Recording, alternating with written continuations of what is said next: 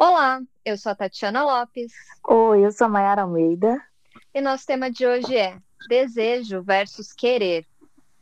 Pois é, um tema muito desejado, porque a gente passou mais de meia hora para tentar conectar este episódio. Então, por favor, ouçam, nos deem confetes, para que a gente possa fazer mais e ultrapassar as dificuldades quando não der certo. Então, temos convidadas. Quem está por aí? Oi, eu sou Mayara Moraes. Vamos fazer esse desejo valer a pena, né? Uhum. e eu sou a Graciela. E haja desejo, hein? Pois é, meninas. A gente escuta muitas pessoas dizerem: ah, eu quero isso, eu quero aquilo. Ah, eu tô com tanta vontade. Parece que o desejo, ele não é um nome muito comum. Ou se é, ele tem mais a ver com o desejo das grávidas do que o desejo na vida. Sim, Como é que vocês veem isso? E é bem verdade isso, né? Porque as pessoas perguntam: tu teve desejo de algo na gestação, né? Como se a gente só desejasse quando tá gestando mesmo. E quando uhum. a gente uhum. fala sobre algum desejo nosso, muitas vezes a gente fala sobre querer, né? Porque eu quero muito. E eu fico pensando o que, o que é desejo e o que é querer. É verdade. Eu tive até essa conversa essa semana que eu falei, ai, tô com vontade de comer pizza. Aí viraram para mim falaram, não é desejo não, né?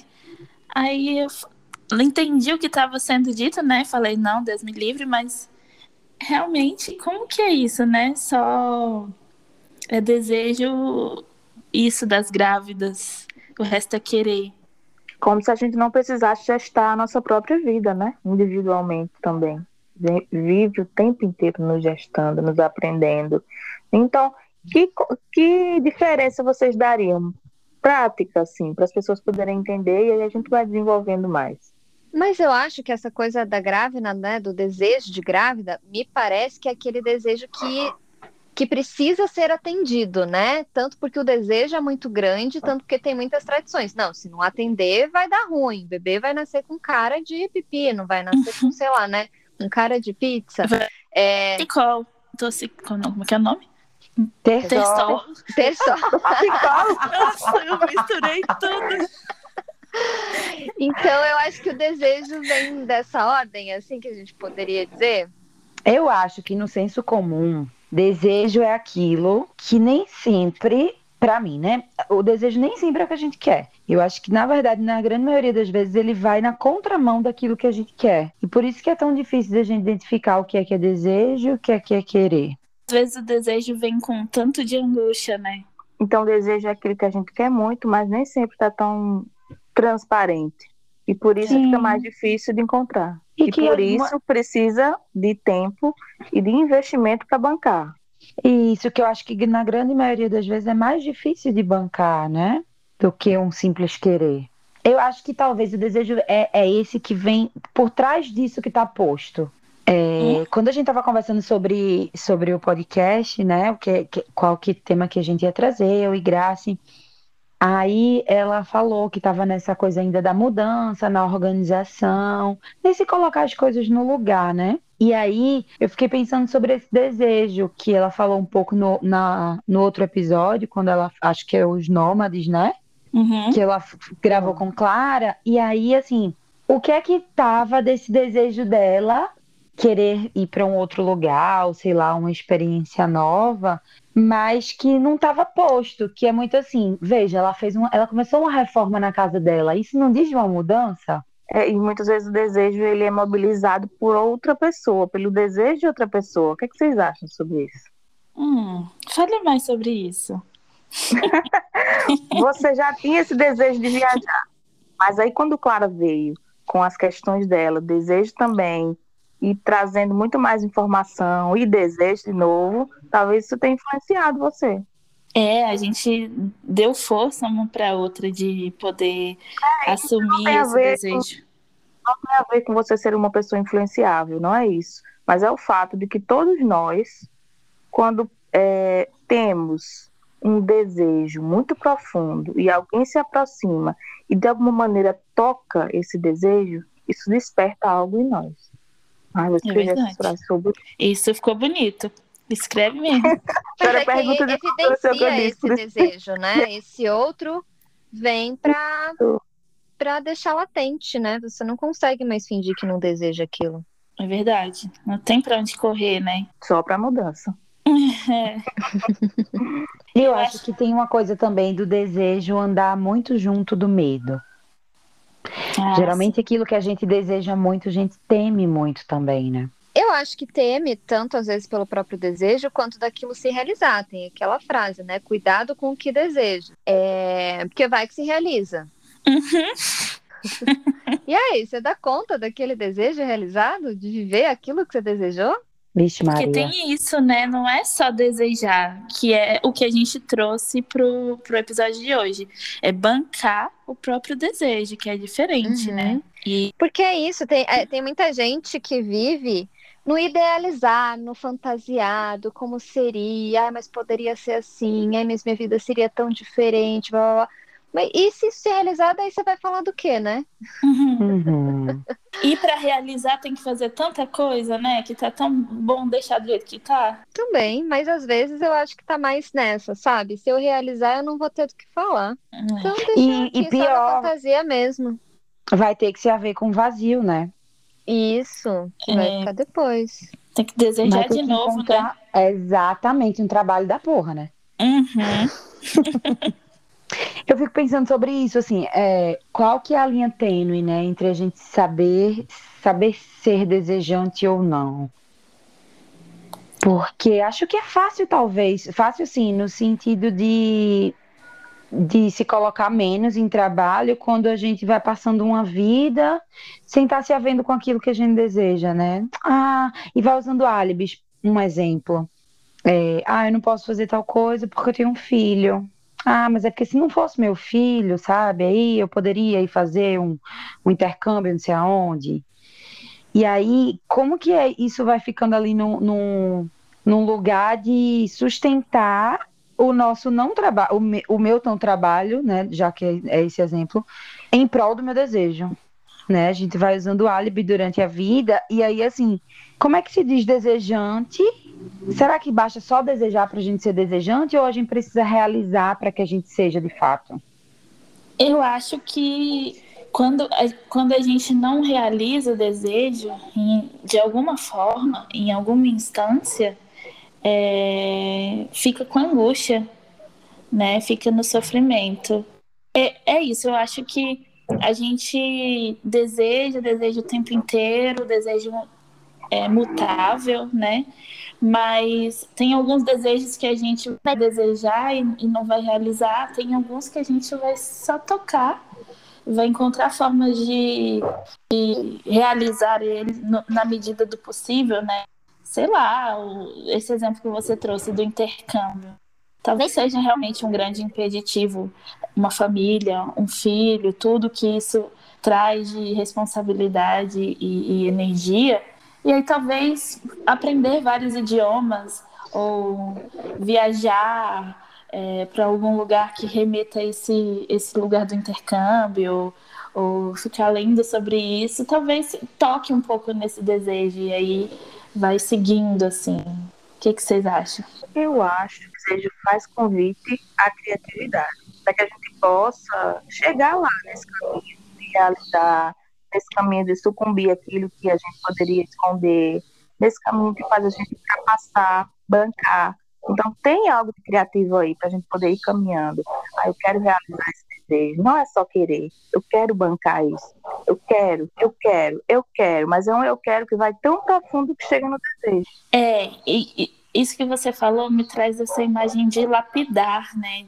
De ir entendendo o desejo no meio desses quereres, né? Que às vezes podem ser até mesmo contraditórios. A gente começa é, falando sobre um suposto desejo e aí depois, com o tempo, vai entendendo, vai lapidando, vai aprofundando e, e chega em outro lugar que, que não necessariamente era aquele do começo. Mas era aquele que a gente queria chegar. Uhum, É, de, de, de tornar possível, né? uhum. De fazer, de encontrar maneiras de fazer, de se aproximar daquilo. E tem desejo que a gente não se aproxima, né? Sim, Sim. Que a gente, que a gente deseja muito, que a gente, a gente demanda muito, que a gente performa muito, mas que não chega. será que isso seria um sonho, aquele sonho de, de ter algo, mas que a gente acha muito difícil conseguir?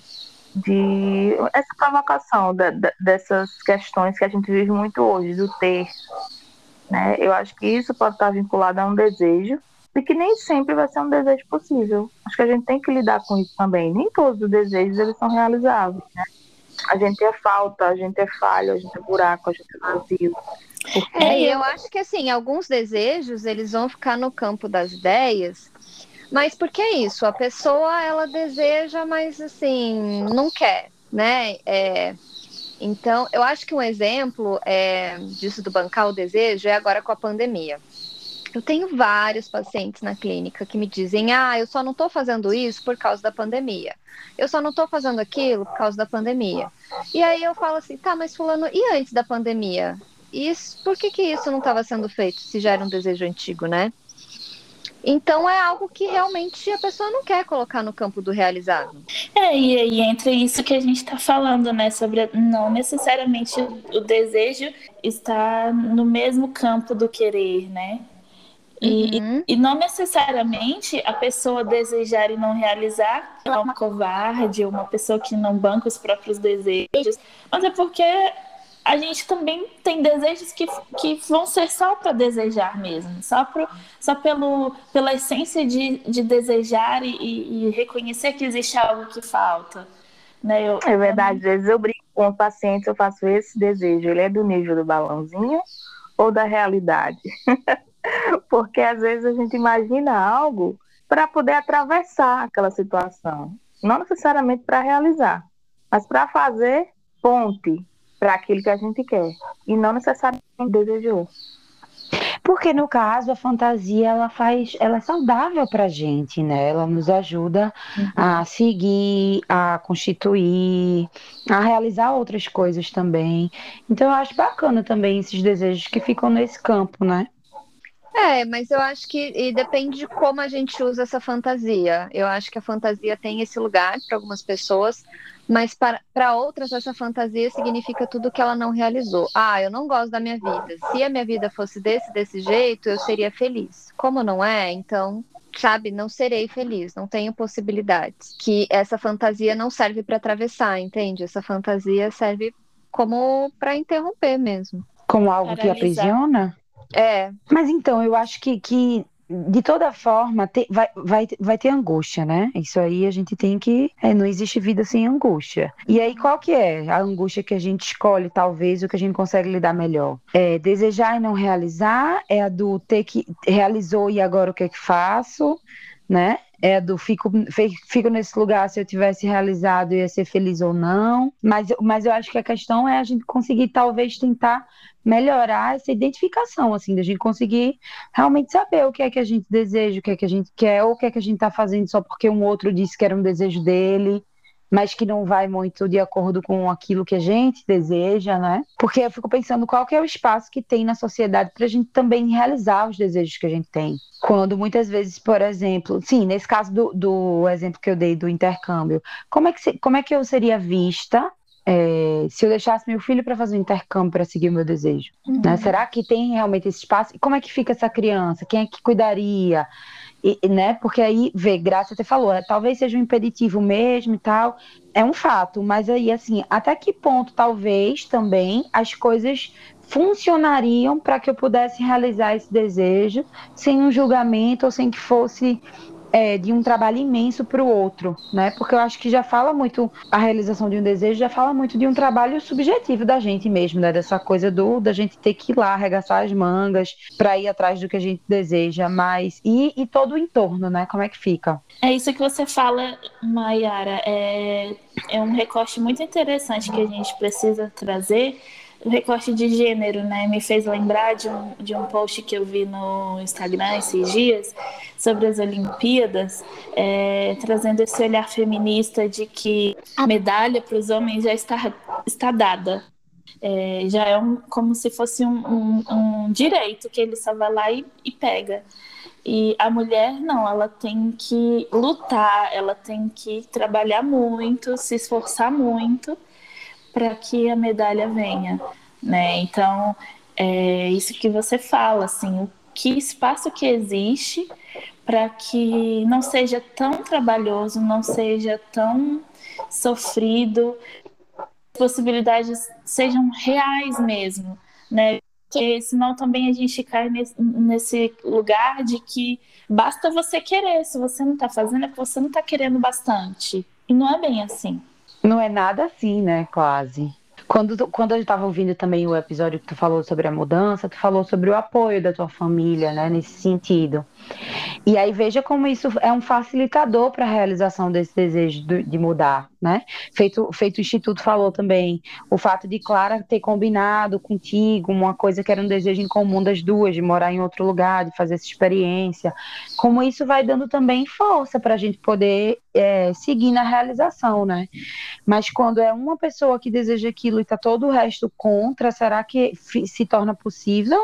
E, e essa provocação que, que, a, que, o Instituto trouxe, né, de o desejo, pelo menos para mim, sou assim, né, o desejo também não é sem um outro, né, no sentido de que talvez a gente sozinho não seja tão possível é, bancar alguns desejos. Como seres humanos sociáveis que se constituem em sociedade, a gente também deseja em sociedade. Que o nosso querer é, é em sociedade. É porque assim, vocês estão trazendo muito, acho que, da visão da psicanálise, né, do desejo. Hum. Sim. Sim. E eu tenho uma visão mais junguiana do desejo, né? Uhum. Então, para Jung, o processo de análise junguiana, ele visa o processo de individuação, que é tornar-se indivíduo, né, dentro ali do, do, si mesmo. Então, por exemplo, essa coisa do intercâmbio, vamos pegar um, um, o mesmo exemplo, né, é, esse desejo diz do que faz sentido para esse indivíduo, para a constituição desse processo de individuação dele. Então, uhum. é, isso, fazer esse intercâmbio, faria mais sentido como sujeito do que ser uma boa mãe, por exemplo. Uhum. Sim. Né? Então é, é, isso, vou abrir mão disso. Só que socialmente a gente tem uma questão que te prende mais a ser uma boa mãe da forma como as pessoas interpretam que é ser boa mãe, né? Sim. Então isso afasta a pessoa do caminho de individuação, do sentido de existência dela. Então, por isso que é difícil bancar esse desejo, porque a gente segue as regras sociais muitas vezes, né? A gente não, re, não segue essa regra interna. O que, o que eu estou trazendo é no sentido de que para que essa individuação que faz sentido para aquele indivíduo possa ser possível, é preciso de uma sociedade que apoie e dê suporte a esse desejo.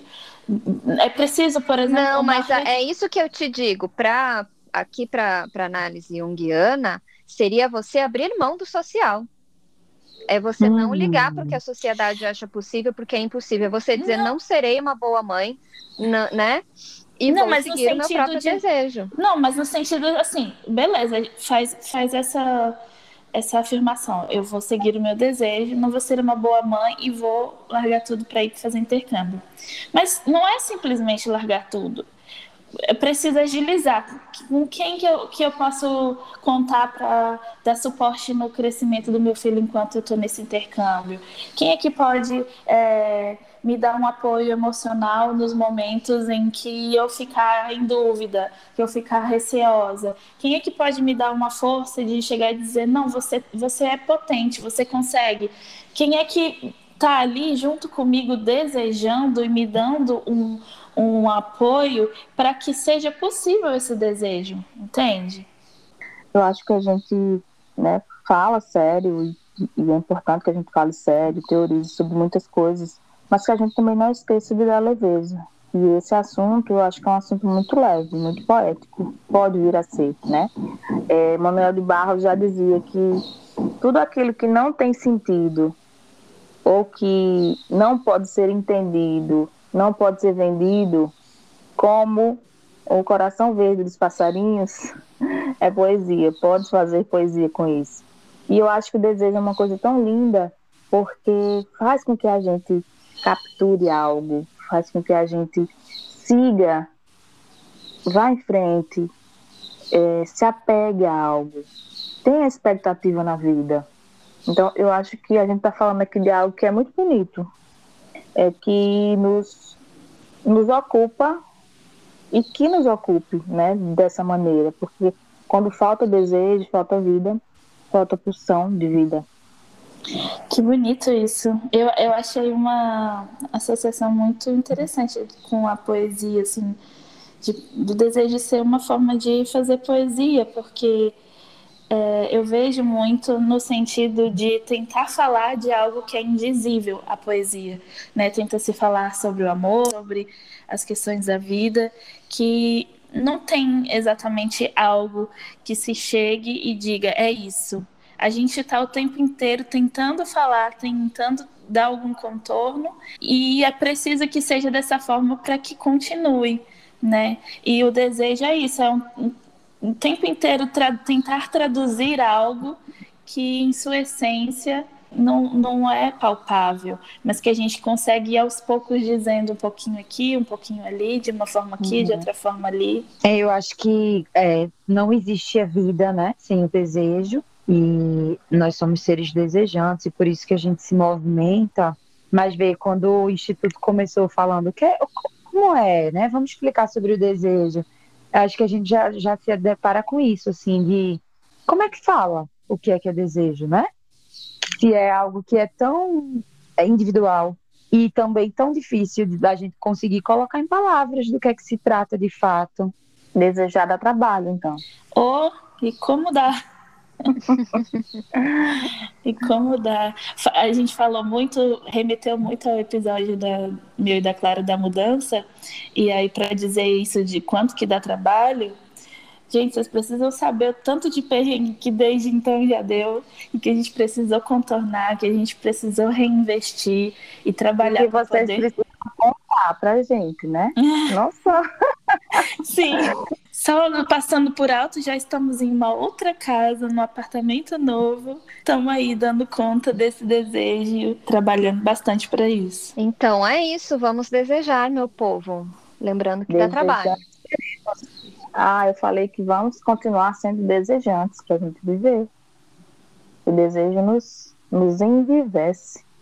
Que a gente consiga cada vez mais se, se haver com os nossos desejos, né? E decidir, depois que a gente tiver sabendo do que é que se trata, se a gente quer, e aí entre o querer, quer ou não realizar. E por um mundo onde haja espaço para a gente, entre os quereres que às vezes não são nossos, né? E a gente poder se apropriar daquilo que é íntimo nosso, que quando a gente toca, a gente não consegue também fugir. Ai, sabe onde é um lugar em que a gente pode lidar, olhar, se afastar, voltar, enxergar o nosso desejo? Hum. É na análise. É. Então, então, gente, busquem análise, aceitem a análise, porque faz esse processo junto com você de encontrar o seu desejo e literalmente de bancar o seu desejo. Viva a análise! então, se você precisa de uma analista, podemos dizer que tem várias por aqui. Né? Vocês podem também nos procurar. Boa. Então convido aí as nossas ouvintes, né, a nos acompanharem nas redes sociais, arroba Afteranálise, tanto no Instagram quanto no Twitter. Toda terça-feira, às 10 da manhã, sai episódio novo por aqui. E aguardamos vocês para nos ouvirem. Obrigada. Obrigada. Tchau, tchau. Beijo. Beijo. Beijos para todos. Tchau.